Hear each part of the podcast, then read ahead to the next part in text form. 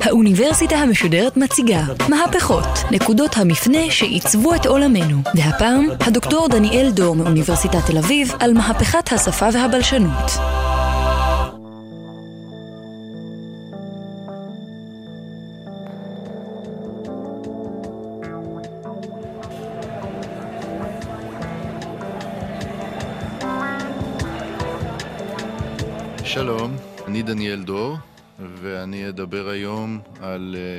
שתי מהפכות.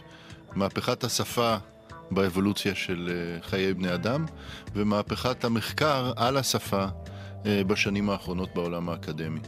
ואני אולי אתחיל מהשאלה הגדולה ביותר שאנחנו מנסים uh, להתעסק איתה, השאלה הזאת של איך קרה במהלך האבולוציה הביולוגית או התרבותית או החברתית של האדם, שעברנו ממצב כנראה דומה למצב של פרימטים אה, כמו שימפנזים, גורילות וכן הלאה, שאין בו שפה, כמו שאנחנו מכירים, אה, איכשהו במהלך כמה מיליוני שנים למצב שבו לא רק שיש לנו שפה, אלא שהשפה היא אחד מהכלים הכי חשובים שאנחנו משתמשים בהם, ואחד הגורמים הכי חשובים שמעצבים את החיים שלנו מכל כך הרבה אה, סוגים של כיוונים.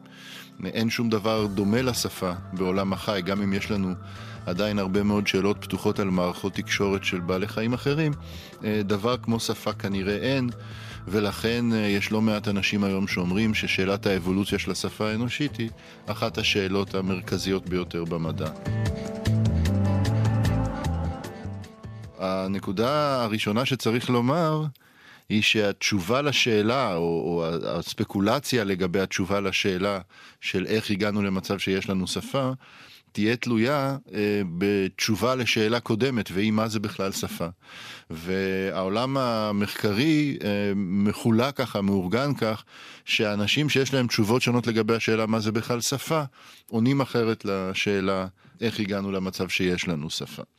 אה, ובמהלך 50 שנה האחרונות העמדה השלטת, הדומיננטית ביותר, אמרה כך, השפה היא קישור קוגניטיבי. מה זה אומר במילים קצת יותר פשוטות? זה אומר שהמוח שלנו, של בני האדם, מאורגן בצורה כזו שמאפשרת לנו לייצר שפה, ללמוד שפה כשאנחנו תינוקות, אה, להחזיק שפה בפנים, כלומר, השאלה היא בעצם שאלה על המחשב הזה שיש לנו בין האוזניים, ומה בו אה, מאפשר את הדבר הזה שנקרא שפה.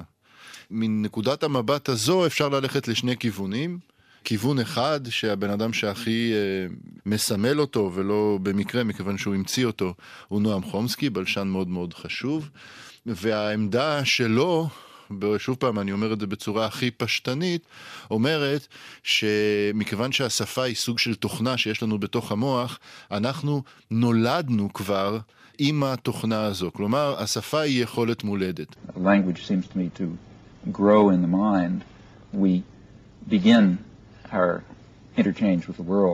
with our mind in a certain genetically determined state. And uh, through an interaction with experience, uh, with an environment, this state changes. until it reaches a mature state, which we call a state of knowledge of language. ומכאן שהשאלה לגבי האבולוציה היא איך הגיעה השפה לתוך הגנים שלנו. איך נהיה מצב שבו אנחנו מתוכנתים גנטית כבר מראש להתפתח כתינוקות ליצורים שיש להם מוח שיש בו שפה. זאת עמדה אחת מתוך העמדות הקוגניטיביות. העמדה השנייה שנאבקה נגדו, הייתי אומר ככה, במשך כמה עשרות שנים טובות עכשיו, היא עמדה שאומרת שלא מדובר בתוכנה ספציפית שיש לנו בתוך המוח ושנולדנו איתה, אלא מדובר באוסף הכולל של כל הכישורים הקוגניטיביים שיש לנו, פשוט יש לנו אה, בין האוזניים אה, מכשיר חישוב מאוד מאוד מאוד משוכלל, ובין כל שאר הדברים שהוא יודע לעשות, הוא יודע גם לעשות שפה. ואז השאלה, איך הגענו למצב שיש לנו סוג של מוח כזה? כזה במהלך האבולוציה, ומשם נגזרים הרבה מאוד סוגים של דברים. הכיוון שעליו אני רוצה לדבר הוא העובדה שבמהלך ה-15-20 שנה האחרונות אנחנו מפתחים בהדרגה תפיסה חדשה שבמידה מסוימת גם חוזרת אחורה לתפיסות יותר ישנות, זה הרבה מאוד פעמים קורה במדע שהשינויים העכשוויים בהתפתחויות אה, מחשבתיות חוזרות אחורה, מגלות פתאום חומרים ישנים ששכחנו אותם אה, וכן הלאה, אבל מסתכלות על החומרים האלה בעין חדשה. כולל בעין שכבר למדה בעשרות השנים האחרונות המון המון דברים שלא ידענו מתוך הפרספקטיבה שאנחנו לא מסכימים איתה, וגם זה חשוב מאוד. והתפיסה של השפה שאנחנו חוזרים אליה, היא תפיסה של שפה שאומרת שמדובר בכלי חברתי. השפה לא נמצאת בין האוזניים שלנו, היא לא נמצאת כשלעצמו בתוך המחשב האישי שלנו, היא נמצאת ברשת החברתית כולה. כלומר, השפה במובן הזה אה, דומה נניח לרשת האינטרנט, אה, או לרשתות חברתיות על הרשת כמו פייסבוק, אה, טוויטר וכן הלאה, והניסיון אה, להבין את השפה רק על בסיס מה שקורה בתוך המוח, יהיה כמו הניסיון להבין את פייסבוק רק על בסיס מה שקורה במחשב האישי של המשתמש הבודד. אי אפשר להבין. אפשר להבין את פייסבוק רק כשאנחנו מבינים את כל הרשתיות העצומה הזאת, שבה כל אחד מאיתנו הוא רק מרכיב מאוד מאוד קטן, הוא לא הסיפור כשלעצמו, ואז אם השפה היא אה, משהו שיושב על הרשת החברתית הזו, מה שזה אומר זה שמשהו במהפכת השפה במהלך האבולוציה דומה למהפכת האינטרנט של היום.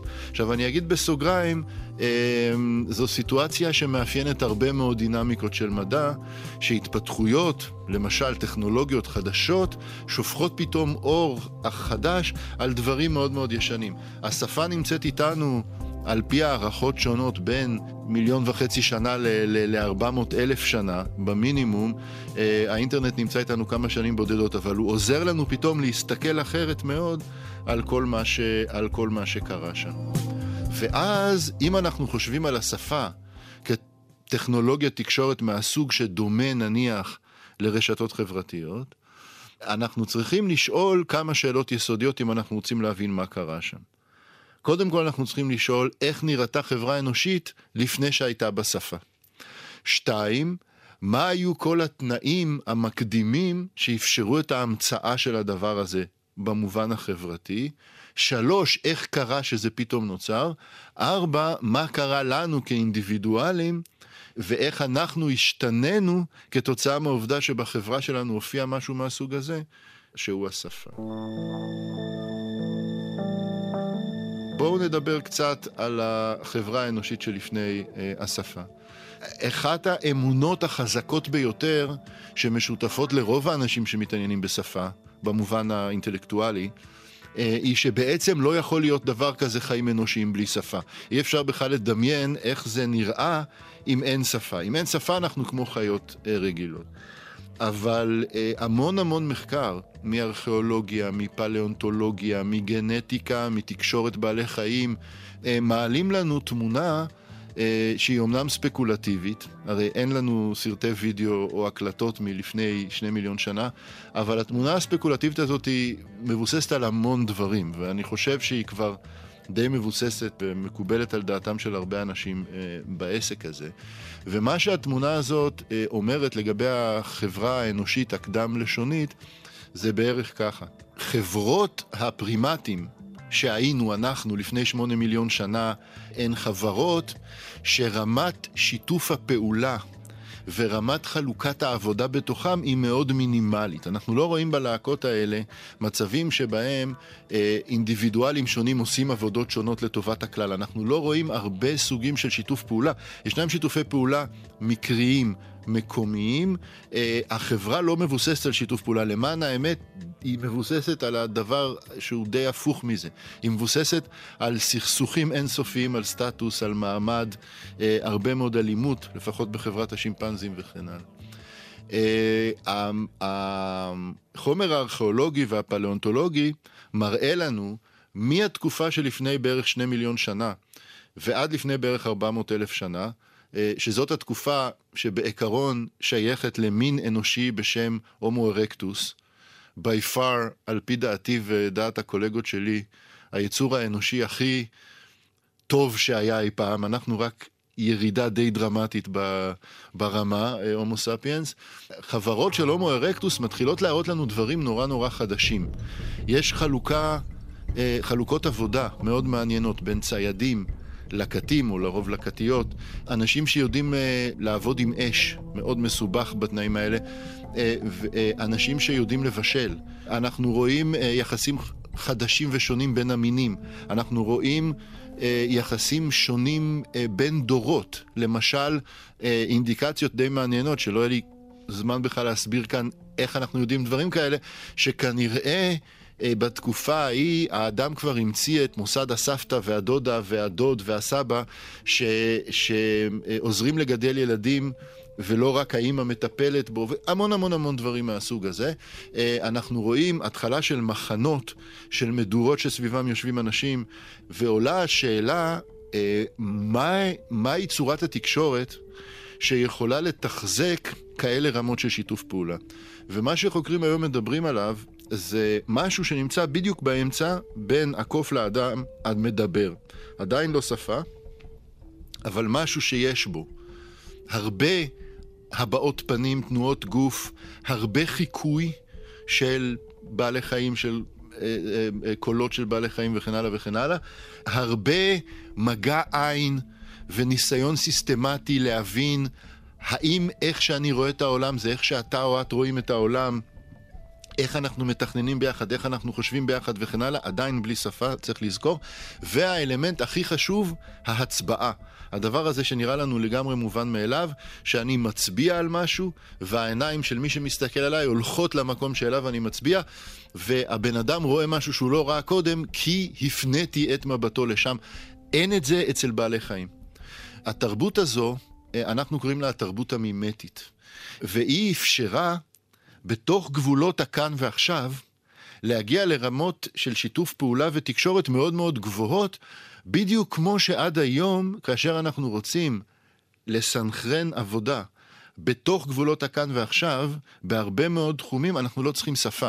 כלומר, קבוצה של אנשים שרוצים, שמשחקים כדורסל ביחד, אה, קבוצה של אנשים שמנגנים ביחד, אה, קבוצה של אנשים שבונים סירה ביחד, יכולים לעשות את זה הרבה מאוד זמן וביעילות מאוד גדולה, בלי לדבר ביניהם, עם הצבעה, עם הדגמה, עם מבט עין. והמהפכה המימטית הזאתי ייצרה חברה שהצליחה לשתף פעולה ברמות מאוד מאוד גבוהות, אה, לעשות דברים מדהימים מבחינת התפתחות טכנולוגית וכן הלאה, אבל היא גם יצרה איזה סוג של בעיה שאנחנו עד היום לכודים בה. מרגע שהחברה מתחילה להיות מבוססת על שיתוף פעולה, היא מתחילה לדרוש יותר ויותר שיתוף פעולה. זה אף פעם לא מספיק. תמיד צריך יותר ויותר תקשורת. עכשיו, כל זמן שאנחנו בתוך תרבות מימטית, יש מגבלה מאוד מאוד ברורה על יכולת התקשורת, והיא מגבלת הכאן ועכשיו. אם אני רוצה בתוך התרבות המימטית לספר לכם על משהו שקרה שלשום, שלושה קילומטר מכאן, אין מצב, אני לא יכול לעשות את זה. ישנם אומנויות מימטיות שדוחקות את המעטפת. תיאטרון בלי מילים, אה, פנטומימה, כן, אפשר. אבל לספר על אירוע מורכב עם סיבתיות, עם כל מיני כאלה דברים שקרה אה, בחוץ, לא אפשרי. והחברות האלה הולכות ונהיות יותר ויותר תלויות בדיוק בסוג האינפורמציה הזאת. והטענה שלי, של עוד אנשים אה, מהתחום, זה שהצורך החברתי ההולך וגובר ביותר ויותר העברת אינפורמציה ושיתוף חוויות מצד אחד, והתרבות המימטית כבסיס, שני הדברים האלה ביחד אפשרו התחלה של ניסויים מהפכניים לגמרי, שלא שונים במובן הזה בשום דבר מהניסויים הראשונים ביצירת האינטרנט או בכל דבר כזה, שבהם אנשים התחילו לנסות לסמל עבור האחרים מרכיבים מתוך חוויות הכאן ועכשיו, ואז להשתמש בסמלים האלה כדי לספר על משהו שלא קורה עכשיו כאן, אלא קרה פעם שם, או יקרה פעם שם, או משהו מהסוג הזה, והם התחילו לבנות לעצמם קטגוריזציה חדשה של העולם, הם התחילו לפרק את העולם למרכיבים, כי כל זמן שאנחנו יושבים סביב אותו שולחן, אה, ואנחנו יכולים להצביע על דברים, אנחנו לא צריכים להסכים בהכרח על אותה חלוקה של העולם, מה זה מה. כי אנחנו רואים את זה מול העיניים. ברגע שאנחנו רוצים להתחיל לספר אחד לשני על דברים שהבן אדם האחר לא יכול לראות, אנחנו צריכים להתחיל לעשות קטגוריזציות, לחלק את העולם, להחליט, להסכים בינינו. האם זה שייך לקטגוריה הזאת? האם זה יוצא דופן של זה?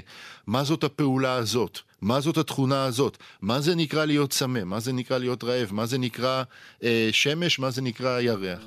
וברגע שהחברה מתחילה לבנות לעצמה את הקטגוריזציה הזאת, ואז עוד ועוד מרכיבים, שאני לא אכנס אליהם עכשיו, אה, מרכיבים של מורכבות משפט, של תחביר, של אה, אה, כללי תקשורת, וכן הלאה וכן הלאה, בני אדם מתחילים להתעסק יותר ויותר במה שאני קורא לו בעבודה שלי, הדרכת הדמיון של האחר. כלומר, במקום להראות לבן אדם מה שאני רוצה להראות לו, אני צריך לגרום לו לדמיין את הדבר הזה, אבל לדמיין אותו כמה שיותר מדויק כמו שאני רציתי. אז אני צריך לדייק יותר ויותר את האופן שבו אני אה, מתקשר איתו וכן הלאה. אנחנו נכנסים לספירלה מאוד מאוד מורכבת מבחינה תרבותית-חברתית, שבסופו של דבר, בהרבה שלבים, ששוב פעם לא נדבר עליהם כאן, מביאה אותנו גם אל המבנה הכולל של שפות כמו שאנחנו מכירים, וגם אל הווריאביליות, השונות הגדולה מאוד בין השפות. מרכיב מעניין שמביאים אל תוך הסיפור הזה אנשים שעושים עבודה של אה, אה, ביולוגיה, של אבולוציה, אה, ובכללם מבחינתי הכי חשוב פרופסור רבע יבלונקה מאוניברסיטת תל אביב, שאיתה אני עובד כבר 15 שנה והיא אבולוציוניסטית בעלת עמדה מרכזית בעולם.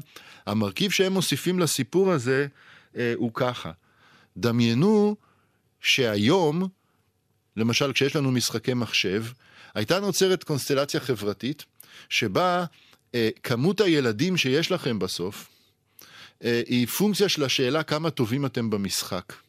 אוקיי, מין מצב כזה, מראה שחורה סטייל, אה, אה, ש, שבו אה, אה, משיכה מינית אה, נקבעת אך ורק על פי היכולת לשחק משחקי מחשב, ומשיכה מינית ויחסי מין מתרגמים לכמות צאצאים, כלומר בלי אמצעי מניעה וכן הלאה. כל, ה, כל הסיפור האבולוציוני הבסיסי הזה. מה שיקרה, וזה אפשר להראות במודלים מתמטיים די פשוטים, זה שעוד אלפיים שנה מהיום, התינוקות שייוולדו, מכיוון שהם יהיו תוצאה של בחירה מתמדת של בעלי כישורים למשחק מחשב הזה, התינוקות האלה שייוולדו יהיו בעלי יכולות יוצאות דופן למשחק הספציפי הזה, ואנחנו ניכנס לאיזה מין מהלך די מטורף שבו הם כבר יוכלו לפתח את המשחק הלאה, ואז הילדים שלהם יצטרכו להיות עוד יותר חכמים במשחק וכן הלאה. אם אנחנו לוקחים עכשיו את המשל הזה ואנחנו מחזירים אותו לשפה, נכנסנו למהלך שאנחנו קוראים לו קו-אבולוציה גנטית תרבותית, שבה השינויים התרבותיים שיצרה השפה, בסופו של דבר יצרו בני אדם אינדיבידואלים, שמדור לדור היה להם יותר קל גנטית לרכוש שפה, להשתמש בה, להמציא בה מרכיבים נוספים, לקחת אותה קדימה וכן הלאה וכן הלאה. ואז אנחנו כאינדיבידואלים בעצם נגררנו לאורך כל הדרך על ידי השפה. על ידי החברה, על ידי התרבות, והגענו היום למצב שבו אכן המוחות האינדיבידואליים שלנו מותאמים לשפה. אבל זה לא שיש לנו שפה כי המוחות האינדיבידואליים שלנו מוכנים לשפה. המוחות האינדיבידואליים שלנו מוכנים לשפה כי יש שפה, השפה נמצאת קודם כל ברמה החברתית, והיא עיצבה אותנו אה, כמי שאנחנו, בין השאר, היא לקחה הומו ארקטוס וכנראה יצרה הומו ספיאנס. כלומר, התכונות הספציפיות של ההומו ספיאנס, גם במובן של הדמיון, גם במובן של מערכת ייצור הקול, גם במובן של חיווטים במוח, הוא חיה שנוצרה כנראה, על פי הסיפור הזה, על בסיס מהפכת שפה חברתית.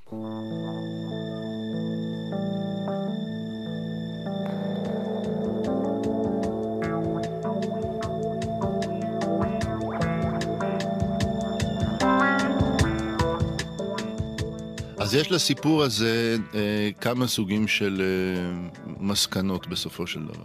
קודם כל, אנחנו יצורים חברתיים, והתכונות שלנו כאינדיבידואלים, גם התכונות הקוגניטיביות שלנו, גם התכונות האמוציונליות שלנו, אה, הם אה, אה, תוצרים של מהלך אבולוציוני מאוד מאוד ארוך, שבו עברנו אבולוציה, אה, הפכנו להיות יותר מתאימים לסביבה החברתית האנושית, שהמשיכה גם להשתנות תוך כדי זה, ונשארה תמיד שניים שלושה צעדים אה, אה, קדימה מאיתנו. שתיים, אנחנו יצורים מתקשרים. אין בעל חיים היום כפי שאנחנו מכירים את העובדות, ויכול להיות שמחר הכל ישתנה כי נגלה דברים חדשים על דולפינים, אבל בעיקרון אין בעל חיים היום שהחיים שלו כל כך נטועים בתקשורת מתמדת. ובמובן הזה, הסיפור שסיפרתי אותו עכשיו בקצרה, שהוא סיפור של שני מיליון שנה, ממשיך באופן רציף למהלך של כתיבה וקריאה, אומנות, פסלים וציורים, אה, סרטים, עיתונים, ספרים, טוויטר, אינסטגרם, אנחנו ממשיכים, ממשיכים את אותו סיפור בדיוק, כל הזמן הרעב הבלתי פוסק הזה לתקשורת. שלוש, אנחנו יצורים מדמיינים. הכוח הדמיון שלנו הוא אחד האלמנטים הכי הכי חשובים בחיים שלנו. מנקודת המבט שדיברתי עליה היום, זאת תוצאה ישירה של מהפכת השפה. ארבע, מהפכת השפה עצמה, העובדה שהמצאנו מתישהו לפני בין שני מיליון שנה לארבע מאות אלף שנה, המצאנו כלי חדש, אה, המצאה קולקטיבית, המצאה קבוצתית, שינתה את חיי החברה שלנו באופן מלא, שינתה את העולם התודעתי שלנו באופן מלא. בעל חיים ללא שפה לא מבין בכלל מה זה אומר לראות את העולם דרך החוויות הזרות של מישהו אחר. אבל אנחנו מבוססים על הדבר הזה, אנחנו צריכים מפעם לפעם להגיד לעצמנו, בוא נלמד משהו בעצמנו ולא רק נשמע מה אחרים אומרים. אה, כלומר, מהפכת השפה הזו שינתה אותנו באופן העמוק ביותר, והמהפכה בחקר השפה אה, שסיפרתי עליה עושה את העבודה הנדרשת בהזזת הזרקור מהאינדיבידואל אל הקבוצה, כדי שנבין בסופו של דבר, מה שאני חושב שהוא עובדה מאוד מאוד עמוקה, אה, חיינו כבני אדם הם יותר מכל דבר אחר חיים חברתיים וחיים תקשורתיים.